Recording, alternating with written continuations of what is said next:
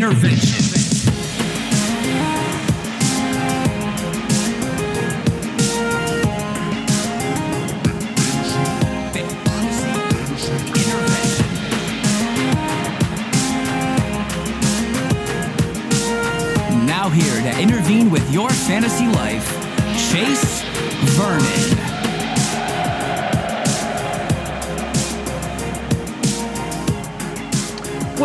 Guys? Welcome on into yes, another episode of Fantasy Intervention.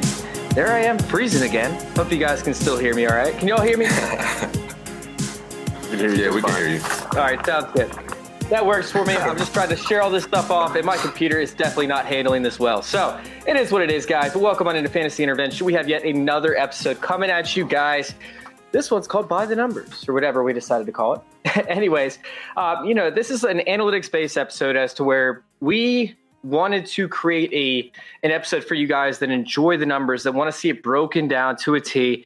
And so I got together two of my favorite people when it comes to breaking down numbers as a whole, when it comes to Juan and Dave. And we started to start this up. So welcome on in, guys. Go ahead, Juan, real quick. Let them know where they can find you at, you know, where, what you do. Uh, yeah, I'm Juan Carlos Pena, and you can find me at FF One of a Kind. I do work with at Join Our Circle underscore. Love that team over there. Big shout out to the entire team. There's a wealth of knowledge there. And then I do some pods. I'm a co-host with T, uh, at TIR underscore pod with Chef James Crease. And uh, yeah, break down the numbers. This is my favorite day of the week. Dave, what's up, man? How you doing? Like your mustache? It's, it's impressive. Thank you very much. Thank you very much. Um, yeah, you, my, I am uh, Dave. Uh, you can find me at dkluge90. That's D K L U G E 90. You could also find me on Fantasy Bros, working the news correspondence desk. You can find me at the pregame HQ, where I'm writing long form articles. And just like Lo- uh, Juan said here, you know, Thursdays you can find me on this show. This is my favorite time of the week. I love doing this show with you guys. It's amazing. I love it. Love it. And of course, Good time. Of course, you guys, we launched this website, right? It's called fantasyintervention.com. Fantasyintervention.com. We got our website up and pumping.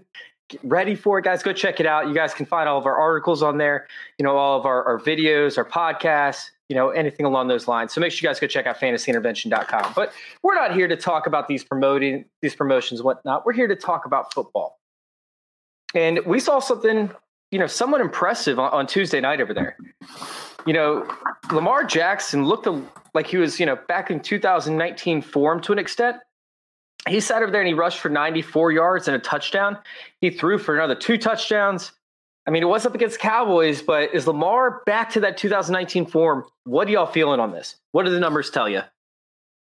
Yeah, you know, I, I, think so. We've talked about Lamar Jackson a few times on this show, and uh, what I've been saying is that I'm holding him for his playoff schedule. I've been saying that all season, and there's, uh, you know, we got a little bit of hope now after seeing it last week. Uh, we saw some flashes of that MVP Lamar, like you said, and uh, now he's got a Cleveland defense this week that is giving up the seventh most points to quarterbacks. And then he's got a Jacksonville defense that's given up the third most points. Uh, those are both at the helm over the next two weeks, so there's no reason to expect him to cool down. His week 16 matchup against the Giants could be a little bit tough as they've been shutting down the run and they're allowing the fifth fewest points to quarterbacks this season. But I'm hoping that these next few weeks uh, can help him regain some confidence and he can get back to that matchup proof dual threat level of a player that we saw him last year. Uh, either way, he threw for 275 yards and three touchdowns and ran seven attempts and 45 yards uh, the first time that he played, faced off against Cleveland this year. So I think that there's no reason that we shouldn't expect that yet again. Juan, how are you feeling about this? Are you on the same page? Oh yeah, I absolutely agree with Dave, and I've been on this boat too. Like you wanted to hold him for now, and Lamar's a streaky player. Like he's sneaky, um, streaky. And last year and this year, the only big difference is the touchdowns. Through 11 games played last year and this year, last year he had 24 touchdowns and five rushing touchdowns. Now this year the touchdowns are down, and they're down to 17 passing and four scores on the ground but he can put a streak together based on the schedule that Dave mentioned and the fact that he was streaky last year. In weeks one through four last year, he had 12 total touchdowns. In nine through 12, that number hit 16. And he finished out the season with 13 touchdowns in his last four games. So these last four games coming up are must wins for his team. And he's going to have to go back to running the ball and leading that team to victory in order to make the playoffs this year. So I expect a little bit of a streak coming up right here. But it's the Cowboys, right? It's the Cowboys. The Cowboys can't stop anybody. And I mean, that's pretty much what we're looking at again this week. They've got the Cincinnati Bengals, but Joe Mixon, wherever he is, I'm pretty sure that Steffi's convinced that he was not born with a foot. I'm, I'm not even kidding you guys. She is like convinced 100% that he doesn't actually have a foot anymore. anyways, with, with the Bengals, it's something to where they're going to be running out Giovani Bernard. You also are seeing a little bit of Perine over there, Samaje Perine. So is this something to where you can feel comfortable running out Giovani Bernard, you know, against the Cowboys this week? Yeah, uh, Chase. Like I, it's I love doing this show because you find the numbers, and it's tough when you try to. I tried it my hardest to find twenty guys with a better opportunity this week, and then I started digging deeper into the numbers, and I'm like, look, he's facing the Cowboys. They're giving up 5.09 yards per carry and the fourth most touchdowns with 13.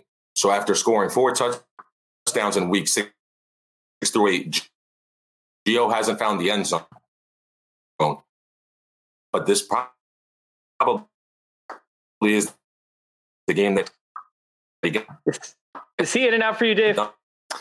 And got cutting a little bit, yeah, yeah. Six cutting out a little bit God. here. Gio, on, no, it's Corey's fault, 14. man. Corey, so he's Corey jinxed him. Got to be at least a flex. Corey jinxed him. Oh that, man, that sounded ugly to say. it did sound ugly because we couldn't understand you. Oh man, you're in and out with your voice, bro. It's it's uh it's fading again. Not even kidding you. All right, Dave. So how you feeling over there about Giovani Bernard? well, well, like Juan just said, I mean, I was kind of uh, surprised too when I started looking at these numbers a little bit. Um, and, Samaje Perine has been cutting into you know, he, Giovani Bernard's. He 100% did. oh, God. Am I back or am I still cutting out? this is the worst. You're, you're this, there's somewhat. But um, what I was talking about was. oh, man. All right. Uh, but uh, yeah, I mean, something that surprised me was that Samaje Perine has seen at least 30% of the team snaps in two of the three weeks. So, uh, you know, I expected Giovani Bernard to be the workhorse when Joe Mixon went down, and that just hasn't happened. And frankly, Giovani Bernard just hasn't been performing that well as a backup. Um, in the six games that he's been the starter, he's averaging 10.8 carries, 34.8 yards, 3.3 receptions, and 24.2 yards with three total touchdowns. So you do the math, you break that down, and average it averages out to an abysmal 3.2 yards per carry and half a touchdown per game. Um, luckily for Gio, though, you know, Dallas has been awful at stopping the run. They gave up almost 300 yards to Baltimore on Tuesday. Um, they widened the gap. They're now the league's worst run defense uh, by almost 20 more yards than the next closest. But uh, because of Bernard's struggles, I'm ranking him as a low end RB2, even with this dream matchup. Uh, I think he's got to be started in all 10 team leagues this week as a good flex play. Uh, next week, though, I'm benching him against Pittsburgh. And then, assuming Mixon is still out in week 16, he's got the second worst defense coming up, the Texans. So, this can kind of be a good indicator of what to expect when Giovani Bernard gets the start against a bad defense. Yeah, I mean the Bengals are just uh, you know a charity case at this point. They lost to the Dolphins, you know, last week, who actually moved to eight and four. Um, or I'm sorry, yeah, the wait, yeah, the Bengals lost to the Dolphins last week. So the Dolphins now they got to face up against the Chiefs this week. And the Dolphins are actually allowing the second least amount of points on defense this year, which is somewhat baffling because the amount of plays that the Chiefs run per game, you would think that they would get a little bit more opportunity over there. Plus, the Chiefs are always winning, so you think that you're going to see this constant, you know, uptick in production for teams against it. But their secondary has been dominant. Is there anybody on the Chiefs' offensive side that uh, you're actually worried about this week with the Dolphins' defense being dominating? I hope I'm here and hope you guys can hear me. Yeah, we just got you on a little bit no. of a delay. All right, Dave, go ahead. All right. Well, uh, the only one that I'd be a little bit worried about is, yeah. Oh, go ahead, Juan. I think we heard you. Go ahead. Yeah, we got you, man. Yeah, if you're if you're hearing me, uh, Travis Kelce's the only one with a tough matchup. The Dolphins are allowing the fifth fewest points to the tight end position. They are giving up the uh, 12 fewest or less to everybody else that they're playing against. Thank you for having me back. I'm glad I'm back. And I like whoever lines up in the slot, Nelson Igbenogany, because he's been suspect this year and he's been somebody that I would target. And I would go. All right, Juan. We might have to move on from from you for a minute. You might have to go reset your uh, your router or something. See what happened. All right, so let's go ahead, oh. Dave. Let's go ahead and kick off your side of things real quick. Yeah. So as far as who I'm worried about on this, I mean, at this point, you know, Patrick Mahomes, Tyreek Hill, Travis Kelce, those guys are absolutely matchup proof. It doesn't matter if they're going up against the 85 Bears, you're still starting them every single week. Um, it's the guys after that that I start to worry about a little bit in this matchup. Uh, the Dolphins, smothering defense has a lot to do with their blitz rate this year. They're blitzing on 41.1% of their defensive plays, which is the second highest rate in the league behind just the Ravens. Now, when perceiving blitz pressure, good quarterbacks like Mahomes are going to show throw short passes into the blitz. So that should open up some opportunities for Demarcus Robinson, who plays out of the slot a lot, and should also open up some opportunities for Clyde Edwards-Helaire and Le'Veon Bell to leak out of the backfield. Now, I wouldn't expect much from Mecole Hardman or Sammy Watkins in this game because the Dolphins are ranked in the bottom half of explosive plays, and that's where those guys really get going. So, obviously, you're firing up Mahomes, Hill, and Kelce, like I mentioned. Uh, CEH is also somebody you could start with confidence, and because of uh, the high blitz rate, I think that Robinson could actually do some work in the slot this week as well. I actually really like CEH this week, and I actually faded Mahomes, Mahomes on a, uh, a show I did earlier in this week because Mahomes is somebody that, you know, he's always going to have the high level efficiency and he's always going to get the touchdowns and whatnot. But um, sit there and expect him to actually throw for you know 300 plus yards this week, I don't think is reasonable. This Dolphins defense is mean, like you said, they prevent the big plays. This is going to be the real test. You know, this is going to be the real test to see if the Dolphins are actually who you know we think they are. But it's it's something as to where I'm actually going to be fading Mahomes a little bit here. Now, we talk about the the dominance right, that the Chiefs defense has had. We saw Drew Lock picked off twice last week. And that puts him at 13 mm-hmm. interceptions over the last seven games. And the way that he's being utilized is killing me. It is absolutely killing me the way that, that Drew Lock is getting utilized. I mean, this guy is one of the fastest quarterbacks in the NFL, right? I don't know if you realize this or not, but uh, here, actually, I want you to take a guess, okay? I want you to take a guess. How many quarterbacks ran a faster 40 time than Drew Lock? Um, I'm going to go with uh, two. No, it's a little bit more than that. I probably prefaced that. I probably should have asked right, you the question right, prior to. Well, I'm sure Cam outdid him, but that was 10 years ago. So Cam did. Yeah. Cam did. Uh, Lamar, Kyler. Lamar didn't uh, run. Oh, that's right. Um, yeah, I don't, I don't know who else is above him then. So we got Watson. We've got Cam Newton. We got Jalen Hurts by point, yeah, by one tenth of a wow. second. Watson was uh, 0.03 tenths of a second. Herbert was 0.01 tenths of a second. Uh, Wilson was faster, and then the fastest quarterback in the NFL right now. I want you to guess the fastest starting quarterback in the NFL in terms of 40 times. Daniel Jones. Nope. Hey, can, can we get it in the comments too? Who do you guys think ran the fastest 40 time out of any starting quarterback right now in the NFL? I want to see it in the comments. I'm about to announce it, but I will say that there was one quarterback that tied with him in the 40 time. He's from the AFC West. You want me to keep going? I can keep giving you hints. You wouldn't think that he would be one of the fastest quarterbacks. Russ? Not, nope, it is not. Russell Wilson no, was no, faster than him. He was one of the guys, but he's not the fastest quarterback in the NFL. I did not name that player, by the way. But yeah, no, it's not Russ. It's not somebody that you would expect. It's not Patrick Mahomes. AFC West, by the way. The I'm waving the towel. I don't he's know. He's tied with Derek Carr. He's tied with Derek Carr uh, on his 40 time. Out of here. But the fastest starting quarterback in the NFL is actually Taysom Hill right now. wow. All right. I didn't know we were looking at tight ends. I thought we were talking quarterbacks here. no, he is the fastest starting quarterback in the NFL. Uh, but anyways, no, the way they're using um, you know, Drew Lock over there, not allowing him to scramble. It's actually shocking because Shurmur is the quarterback, is is the head or the offensive coordinator over there. And with him being the offensive coordinator, we've seen his quarterbacks finish in like the top 10 of rushing almost every single year that he's either been a head coach or an offensive coordinator. So, I mean, it goes all the way back to uh, David Garrard, right? Or Gerard. Yeah. It, it's kind of crazy. Meanwhile, hmm. with Drew Lock, like I, I'm trying to figure out if he has any fantasy relevance, you know, at this point. His receivers are fourth in yards of separation per target, but he just can't seem to hit them on a regular basis. So, how are you feeling about Drew Lock? Does he have any kind of fantasy relevance? Dynasty, like where? Where can we find some fantasy relevance from him? It's frustrating because when you watch him, he passes the eye test, and then you look at his numbers, and they just aren't there. And you mentioned it. You know, he's got 13 interceptions in his last seven games. So um, I don't think that he's got any relevance in fantasy for the rest of this year. And honestly, I wouldn't be surprised if the Broncos draft a quarterback early next year. Um, Lock has missed three games this year, and he's still second in interceptions behind Carson Wentz. Carson Wentz already lost his starting job. Um, he's also seventh in yards per game. I'm, I'm sorry, seventh worst in yards per game. He's only ahead of Daniel Jones, Baker Mayfield, Lamar Jackson, Cam Newton, Sam Darnold, and Andy Dalton.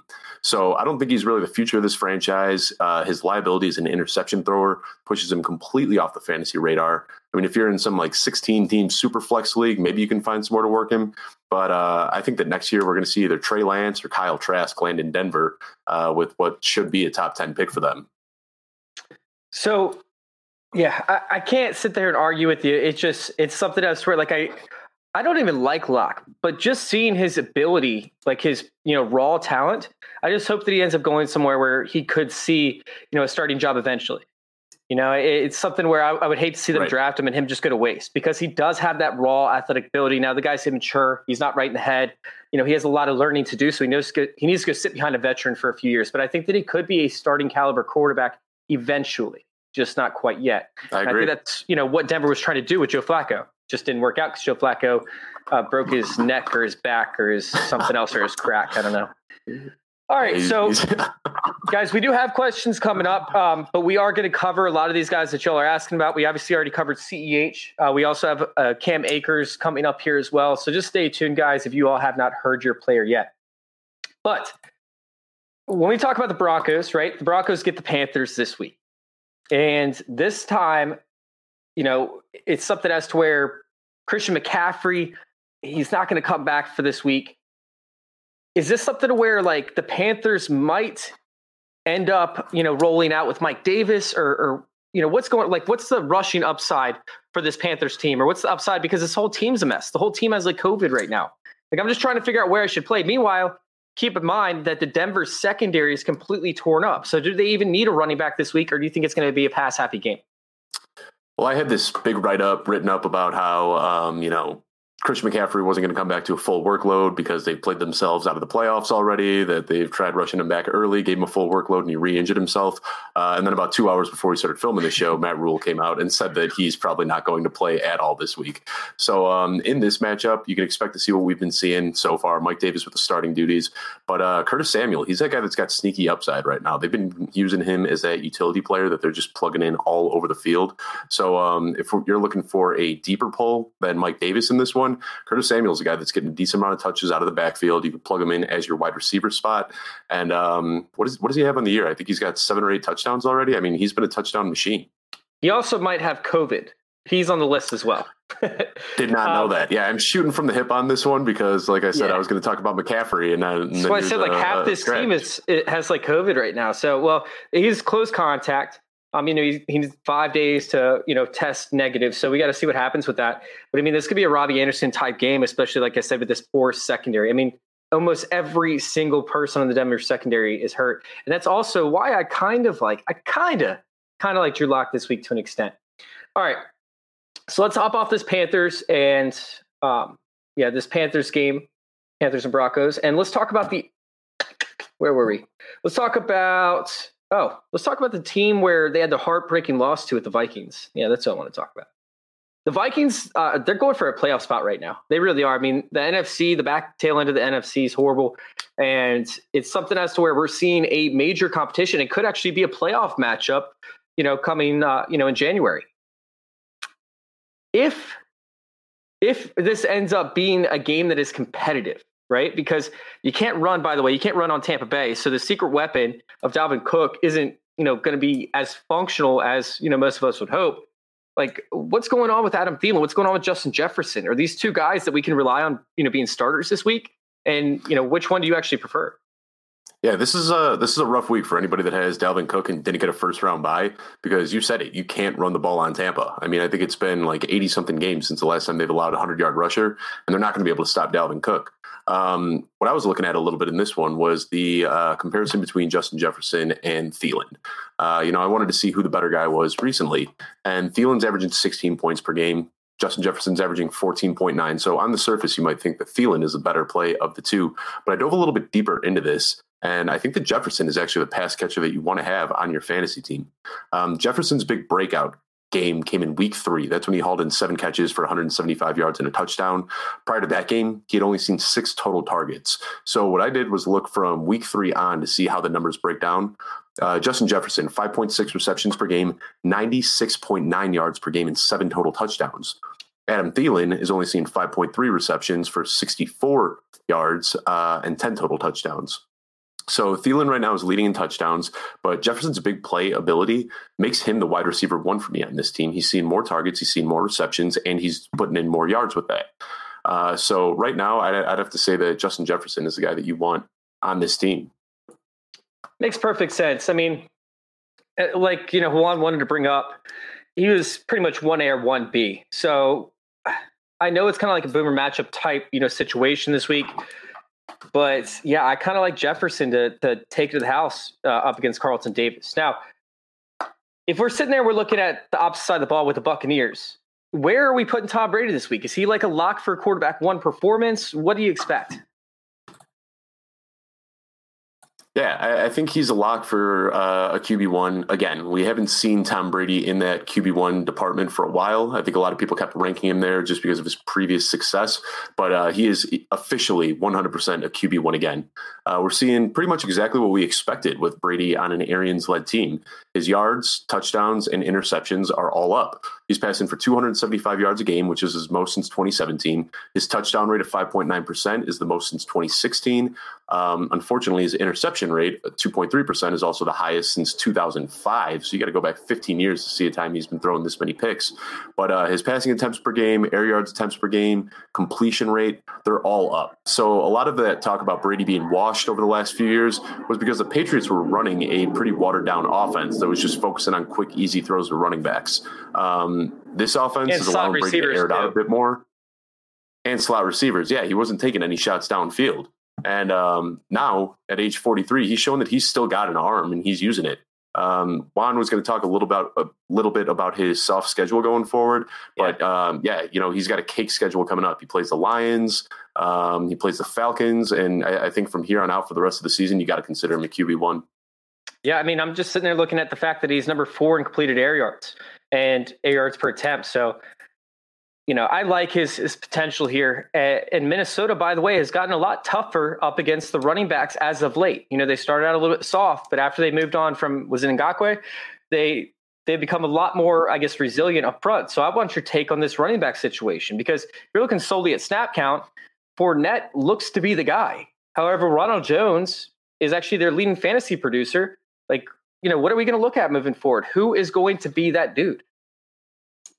Yeah, this is this is really tough for me because I was a Fournette truther from the second that trade went through. I was telling everyone get rid of your Rojo shares. It's Fournette's team. It's Fournette's backfield. I was shouting it from the mountaintops that he was the running back to have on that backfield. My thought process was pretty simple. If Ronald Jones couldn't keep Peyton Barber at bay last year, there's no way that he was going to be able to ward off Fournette this year. Well, Fournette got his opportunity early in the season, but Ronald Jones is just outperforming him in almost every single metric. Ronald Jones is averaging 5.1 yards per carry this season. Fournette is averaging 3.9. Um, when you look at the snap count, it can be a little bit deceiving because Fournette's getting a lot of that cleanup work at the end of games. Um, yeah. But Jones is getting the ball when the defense expects it, and he's still looking better than Fournette. Uh, Fournette's a better pass protector, and I think that's why he sees a higher snap count because when they go into hurry up mode, when they go into third downs, Fournette comes out, but Rojo's the one getting those first and second down touches when the defense expects it, and he's still crushing them. So when it comes to fantasy. Ronald Jones is 100% the guy to own, and Fournette is really nothing but a handcuff at this point. Yeah, I mean, I do want to bring up what Juan actually wrote in the show notes, and he's actually 10 in true yards per carry, 10th. That's Rojo. Uh, Fournette is number 58. So that can be directly correlated to him being sixth in created yards and created yards per touch, while Fournette is 47th. At least wow. every game, every game that Jones has seen at least 51.3% of the snaps, he has rushed for no less than 121 yards. He has six breakout ones on the runs on the year, right? Dude, you got that's Ali Mar. That's insane. That's great research by Juan. Um, Ali Marpet's coming back you know, look for the Bucs to actually get their their offensive line back on track. Who, by the way, is currently sitting at number 25 in run blocking efficiency. So we can see a huge uptick in the production and the yards created by the offensive line. So you know, when we sit there, I love to see this. I, I, I, was I was calling Ronald Jones a bust during his rookie year, and I mean, he's just proven everybody wrong right now. It's it's pretty awesome to see. Uh, he really is, to be honest with you. Like, I, I didn't like Ronald Jones, but I didn't hate him. Like, he was just like kind of meh for me. Very similar, like David yeah. Montgomery esque. Like, You know, I yeah. like him. I just I don't hate him. I just want to see a better situation type thing. And this is exactly why. Is because I always thought that you know they were going to need a better pass blocker in there and passing down situations, and he just needs a bigger workload. But he is performing on the ground. So when we yep. sit there, we look at his his performance on the ground. There's only three running backs who have more yards than Ronald Jones so far this year. We've got Derrick Henry, we've got Dalvin Cook, and we got drum roll, please. James Robinson. Yes. James Robinson, baby.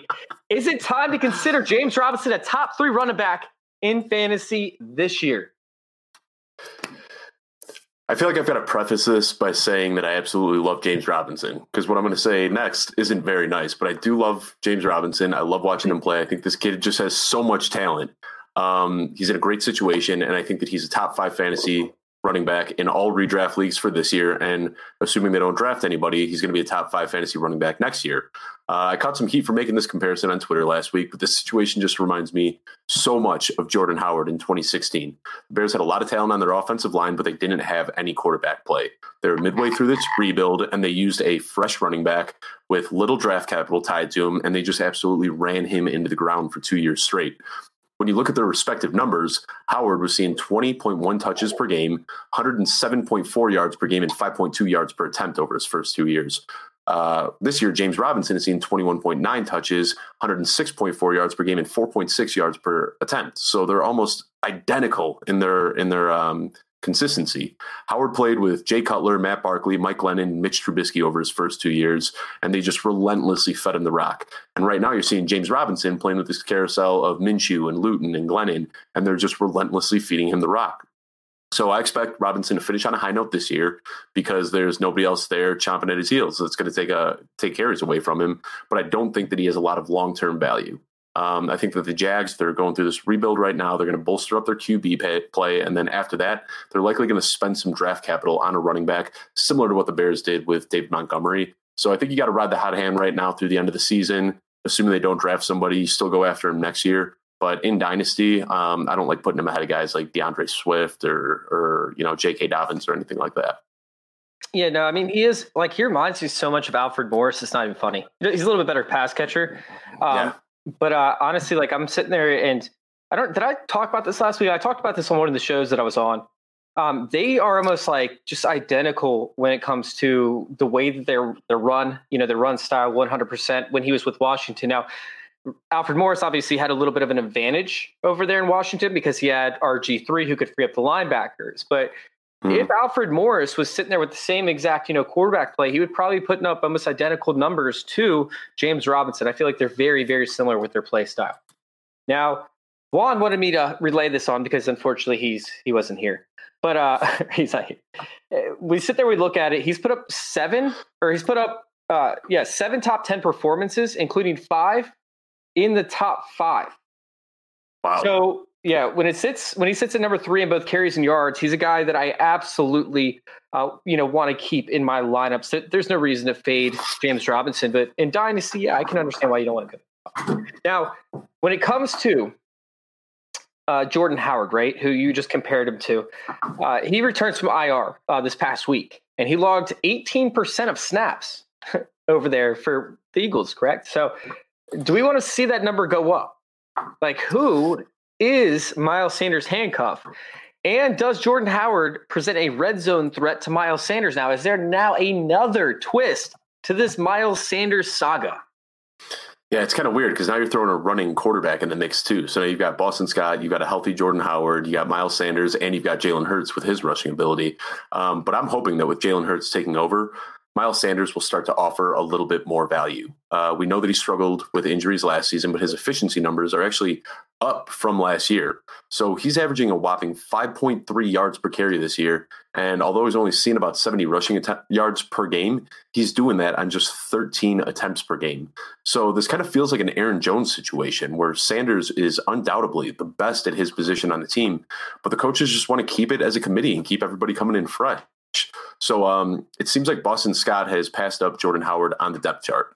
Uh, Howard saw 24% of the team snaps last week uh, and just 18% in uh, in the other game that he played this year. Meanwhile, Boston Scott has seen 26% of the team snaps in each game since Miles Sanders has returned. So uh, when we're talking about who the Miles Sanders handcuff is, I think that it's Boston Scott at this point, and Jordan Howard. He's just going to be that you know thorn in your side, vulture in touchdowns, taking some touches here and there. But I don't think that he's anybody really worth owning in any fantasy leagues. It's becoming a nightmare. It's becoming a nightmare. And the scariest thing is the fact that I love Miles Sanders, man. Like I loved him. He was a first round draft pick for me. I had him over yeah, Josh Jacobs man. by one slot. And the, the thing was was we needed receptions to happen for Miles Sanders. We needed receptions.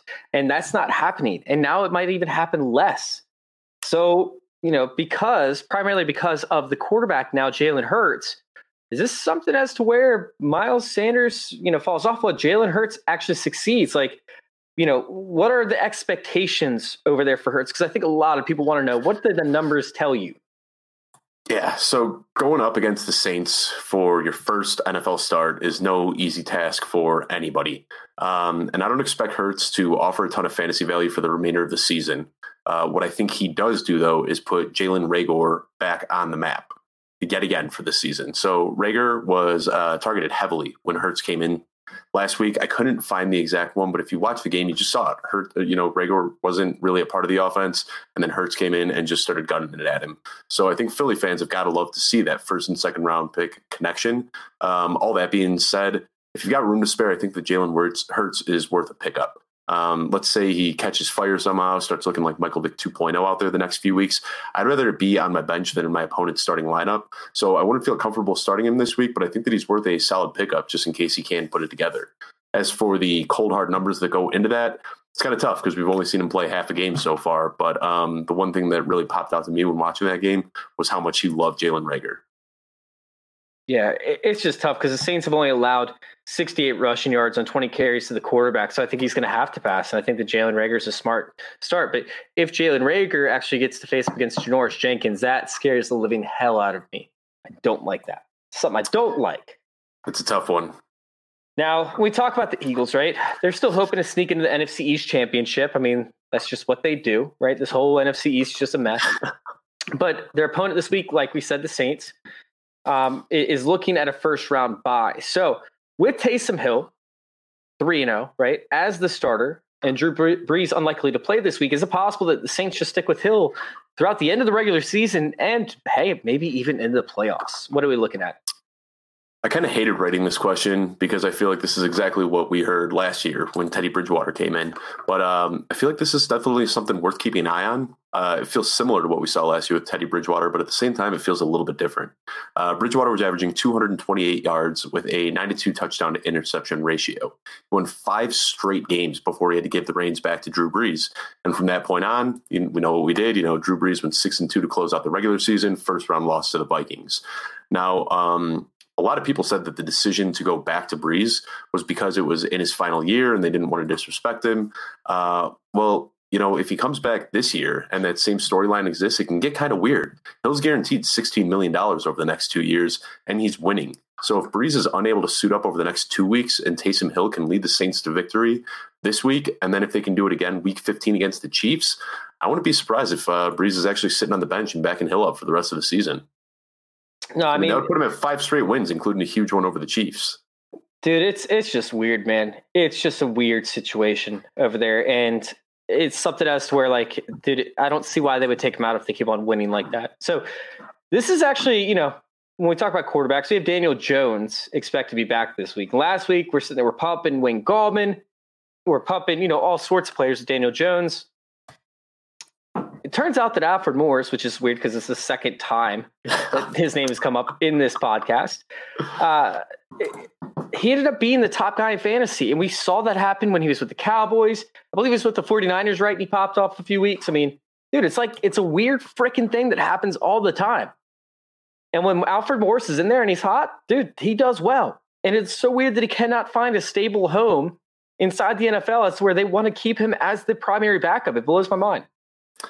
Yeah, no, it's it's kind of bizarre to see. I mean, I'll, I'll, be honest, I didn't even know Alfred Morris was still in the league until I saw him out on the field last week. He's not. Um, he gets um, kicked out of the league and he gets invited back in. He ends up having 100 yard performances and two touchdown performances, yeah. and then nobody wants him. It is the weirdest thing ever. I, I think he's probably sworn. driving the same car that he had back in high school. Did you see that?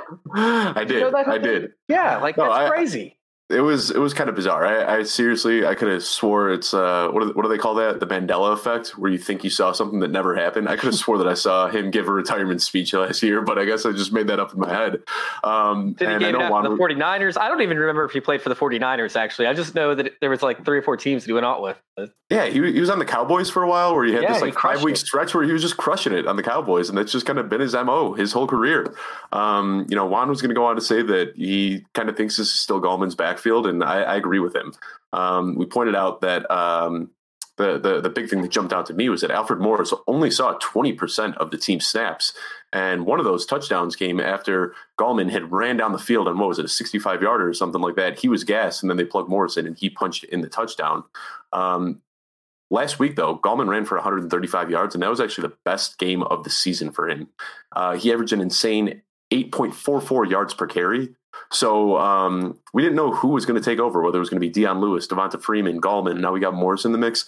But uh, really, Gallman is the closest thing you could see to a bell cow right now.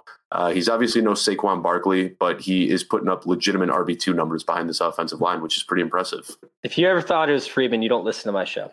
All right. no, it is, it's something as to where like Gallman is the guy. Uh, you know, I love Alfred Morris. You know, I lo- always loved him. I actually have his jersey, and it's one of the jerseys that I rarely wear because I do like his jersey that much. But when we talk about like That's the a Giants, one what's up? Yeah, yeah. Well, it's actually a Pro Bowl one too. It's a Pro Bowl one. The green and Nice. the gray. Sick. So the Giants' opponent this week, right? The Cardinals. They got off to a hot start this season, but they're losing three straight. One of the biggest changes we've seen so far is the utilization of DeAndre Hopkins. I mean, the offseason where he was at the Cardinals was spread out the ball too much, making, you know, in order to make Hopkins a wide receiver one. But I don't I don't really know what's happening now. I feel like that's actually happening, although, you know, in the start of the season, that was not the case. Is he still a wide receiver one stud? Or do you think about benching him up against Bradberry this week? Because Bradberry's been tough, man. Well, I think benching him would be kind of crazy. I also saw that he just popped up on the injury report with a neck and back injury, though, Yep. which is definitely something to, to keep an eye on. Um, Yep. But uh, yeah, you know, I feel like we talk about James Bradberry almost every single week on this show because he's always matching up against somebody, and we got to talk about him for good reason because he's been shutting opponents down almost every single week. Um, so no, I don't think that you bench DeAndre Hopkins. Uh, last week's game was kind of funny because Hopkins had zero catches heading into halftime. And you could see him; he was visual, visibly frustrated on the sidelines. He was chomping on his mouth guard. He was, you know, clenching his jaw. Must have said something in the locker room during halftime because Murray came out feeding him in the third quarter, even against Jalen Ramsey. Hopkins hauled in eight of 13 targets for 52 yards and a touchdown just in the second half. So he's still seeing seven plus targets in each of his last four games. But I think that Kyler's shoulder injury is actually starting to come into play a little bit with Hopkins' ceiling. After averaging 12.8 yards per reception to start the season, Hopkins is only seeing 8.8 yards per reception since Murray injured his shoulder in that game against the Rams. So I think that might be a bigger factor in this than anything else is that he's not running those deep routes anymore. He's just running, you know, five, 10 yard outs and he's trying to get those easy throws from Kyler. Yeah, I mean, it's something as to where yeah, I think it was more the play calling than it was the actual, you know, I guess, uh, uh, you know, Kyler refusing to throw him the ball type thing. You know, obviously with the only 52 yards on eight eight receptions, like you know, that had to be a bunch of screens, you know, a bunch of slants, etc. So, yeah, I mean, No, when, when, when you look at his route tree from that game, almost everything was a five to 10 yard out. He would go up five oh, yards, yeah, cut to okay. the sideline, 10 yards, cut to the sideline. That was all he did in the entire game. And it's kind of weird. I mean, I, I don't know why they're, they're really limiting his route tree. They're not letting him get downfield anymore. Well, you know, when it comes to this, right, and actually looking like towards the future, I'm not sold that he's always going to be a wide receiver one, but he always has that floor. Like no matter what, he always has that floor. And although it's going to be tough up against Bradberry, I think that he could still make it happen. What I don't like with the with the Cardinals is they don't motion guys at all. They get up to the line of scrimmage and they they snap it right away. They try and have the fastest pace of any team in the NFL, and that means that there's no motions, right? There's nobody that that there's no deceit. It's just straight up who you're looking at. And up against Bradbury, like I don't know if I like that or not. I still going to be playing him. He's not a bench, but I just need to keep an eye on that I moving agree. forward for my teams. All right, so let's go ahead and let's talk Yeah, about the, you put Mo- DeAndre Hopkins in motion and They, they don't they don't use Sorry, them. in go ahead. They don't use them in motion. They don't like they don't they don't motion anybody. Right. They just literally get up to the line of scrimmage and they snap it right off the bat. So when we sit there and we look at the Cardinals and how far back behind they are in the NFC West, you know, it's it's not something as to where they can win this division, but the Rams, right? The Rams might be able to. They gave Cam Akers 21 carries last week. And although they gave him these carries, he averaged like something around 3.5 yards per carry. Henderson actually almost outproduced him with only three carries and like two receptions or something along those lines. So, with this being the case, is Cam Akers actually the back to own in this backfield, or do you think it goes right back to a committee? Well, it's it's really tough to get a gauge on this. A few weeks ago, we were wondering if it was Darrell back or Darrell Henderson's backfield. You know, it looked like he was going to Yeah. run away with it. And Malcolm Brown at the beginning before of the that, we thought it was going to be Malcolm Brown. exactly. Yeah. So like every few weeks, it's somebody different. Um, it's really tough to tell. But whoever gets the bulk of this carries or the bulk of the carries on this run heavy team is going to be a force every single week. But you might as well just throw a dart at a dartboard to figure out who it is. Um, one thing to point out though is the Rams are tied for the seventh most rushing attempts per game. So um, what Akers has going for him above these other guys is obviously draft capital. You know, they used a high draft pick to bring him in, unlike Henderson and Malcolm Brown. But really, it hasn't been something where Akers is, you know, eons ahead of these other guys. All the running backs have been pretty good on this team. Um, when you're looking at yards per carry, Brown is at the bottom of the list, uh, but he's still got 4.1 yards per carry. When you look at Henderson and Akers, they're at a dead tie with 4.5. So um, this week specifically, I do have Akers as my highest ranked running back in the Rams backfield. But even as the highest ranked in that backfield, he's still a risky RB3 because you don't know what McVay's going to do. Yeah, it's yeah, it is something where you have no idea. So speaking of tonight's game, man, is it tough to know exactly what direction this is going to go in? They have what a 43 and a half or 44 and a half over under, which is very low. Um, they're not expecting Vegas is not expecting this to be a very high scoring game at all. It's going to be tough to to find points. And when it comes to DFS, man, like the starting wide receivers and whatnot are actually like cheap as hell. Like they're they're, they're literally the price of dart throws because guess what? You can't pa- pass on the Rams. So you know the running back situation over there is it's just all over the place, man. It is all over the place when it comes to DFS. I did a whole show on it. I just released on the podcast. You guys can go to fantasyintervention.com, uh, go to the podcast side of things, and, and go listen to it real quick while you still have time. It's interesting for DFS, man. So, do you have a hot take for tonight's game? Yeah, I think my hot take, you know, Vegas has that over under set really low for a reason. Um, I think that we're going to see a lot of defensive scoring tonight. I got the Rams defense putting up two scores. I don't know whether they're going to come from interceptions, whether they're going to come from fumbles, but this defense is clicking right now. They've looked hot for the last few weeks, and it wouldn't surprise me to see two defensive scores from the Rams tonight. We know how sloppy these Thursday night football games can get, and I think the Rams are just ready to run away with the division. Could be two defensive scores on either side. I mean, honestly, like the way that, that the New England Patriots are playing, and then Jared Goff over the past five or so weeks. I mean, he has four Yeah. interceptions over the past three weeks, and what five? No, six, I believe, over the past. No, maybe it's three over the past four weeks. Either way, it, it's a like he's turning the ball over. It's ridiculous. Um, so you could see Did the Patriots, did the Patriots have two touchdowns? Did the Patriots have two touchdowns last week? I know they shut down Herbert. I think they scored twice on defense, didn't they? Or was it just have? the one? Six touchdowns or five. I don't. Know. I think it was. Yeah, I mean that was that was just a beatdown. Yeah, so I'm sitting there, and my bold prediction for this is let's see. See, I'm going to go with something random. I like Josh Reynolds a lot, but Josh Reynolds actually got out snapped by Van Jefferson, who I don't like. I don't like Van Jefferson. And he's up against Really? JC Jackson, who I also really like. So I'm going completely contrarian on my take for my own personal opinion. And I'm going to say that Van Jefferson gets a touchdown tonight and Jared Goff throws for three, and this game beats the over under by 13 points. Wow. I thought you were about to You write that down. It looked like you were just looked like you were about to pick up a pen and just start writing it down because there's so much. yeah, you crammed that one with hot takes. I like it. You got four or five in there. And let's see. All the Rams running backs, we'll, we'll go ahead and throw in something else. All the Rams running backs will score within uh, four points of each other, and that includes Malcolm Brown. in PPR. I agree with that one wholeheartedly. I, I, I think that's going to be pretty spot on. I think they're going to rush for about 150 yards total, and it's just going to be like, you know, 40, 40, 40 across the board. Well, I guess that would right. be 150, but close enough. What about all right? I'm going to go with one that you can't get. On. James White is going to be the highest producing running back this week for the New England Patriots. Oh, I got mine. I got mine. Dalton Keene. Dalton Keene not only has the biggest play of the game, but also has the most receiving yards for for the Patriot side. I can't go for both sides, but for the Patriot side. You, you just Googled Patriots step chart and pulled that one out of your ass, didn't you? No, no, no. I swear to God, I'm huge on Dalton Keene this week. In fact, I want to know if Izzo's out. All right.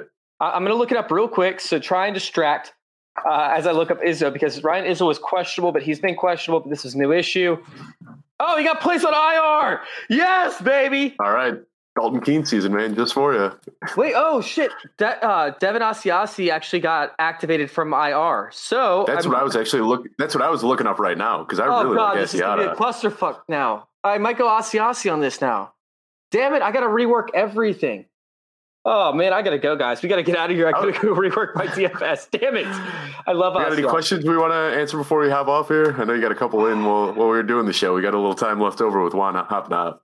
Um, no, we pretty much, I mean, answered them all. If we want to go through like AJ Brown or Cooper right. Kupp, I like Cooper Kupp. Um, in this one, AJ Brown still is a good matchup, but I'm going to take Cooper Kupp in the slot. I know they'll try and take away Cooper Kupp, but he's getting all the receptions close to the line of scrimmage. Oh, I got a fun fact for you. All right, so Cooper Kupp has 11 receiving yard or 11 receiving plays of over 20 yards. How many of those All right. were short passes or passes near the line of scrimmage? Out of 11, I, I'd say 10. I mean, he just takes those 10. slants and then just turns them straight outfield. Yeah. Yeah. 10. That doesn't surprise me one bit. He doesn't All get downfield. He runs those slants and then he just flips his hips and turns it upfield immediately. So he had he had eleven. Robert Woods had ten. How many of those were uh, passes that were air yards? Were deep passes out of the 10? I'm going to say um, out of Robert Woods, We're I'm done, going that. God, we're literally just trying to fill time now, just for the hell of it. Out of the the ten deep passes of over twenty yards that Robert Woods has got, he's had Four. ten. Cooper Kupp had eleven. Four have been deep. Five. Four out of 10. Five, Fifty percent. I was close. close. All right. Now, between those two, one has 11, one has 10.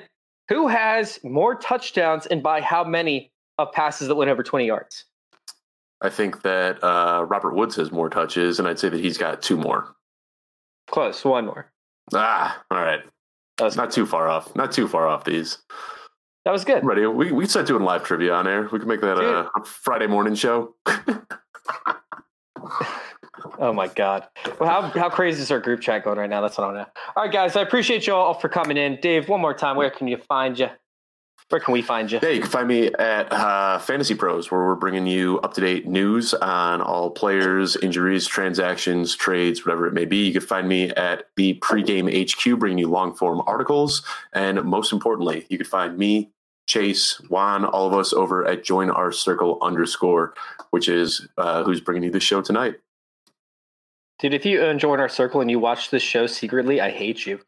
All right, so we appreciate you guys for coming in. Oh, let's answer one more question. We'll answer one more. Jamaal Williams or Damien Harris this week. Uh, Jamaal Williams has a very advantageous matchup. I don't know how they're going to use Aaron Jones. Damien Harris, meanwhile, it's tough to run. It's tough to run. I hate both these options, to be honest with you. If you have a different Jamaal. option, but I think I'm going to go Jamaal as well. Same. Yeah. It's going to be about a 50 50 split. And you got Detroit, who just made, uh, you know, David Montgomery looked like Barry Sanders 2.0. So anybody running against Detroit is, is on my start list for the rest of the season. I can't. All right, guys. Thank you all for tuning in, and thank you for letting us interview with your fantasy football I'm life.